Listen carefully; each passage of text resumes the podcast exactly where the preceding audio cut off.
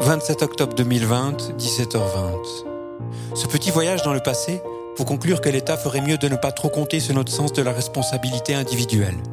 Il valait mieux poser des règles simples, comme le fait de systématiquement porter un simple masque en tissu à chaque fois que nous étions en interaction avec un autre être humain. Comme dans l'exemple des feux rouges à Cigogne, il n'y aurait alors plus beaucoup de questions à nous poser pour respecter ce type de règles. Ainsi, le bien-être collectif l'emporterait sur les préférences individuelles de chacun. Bon allez, je vous laisse, c'est bientôt le rush en cuisine.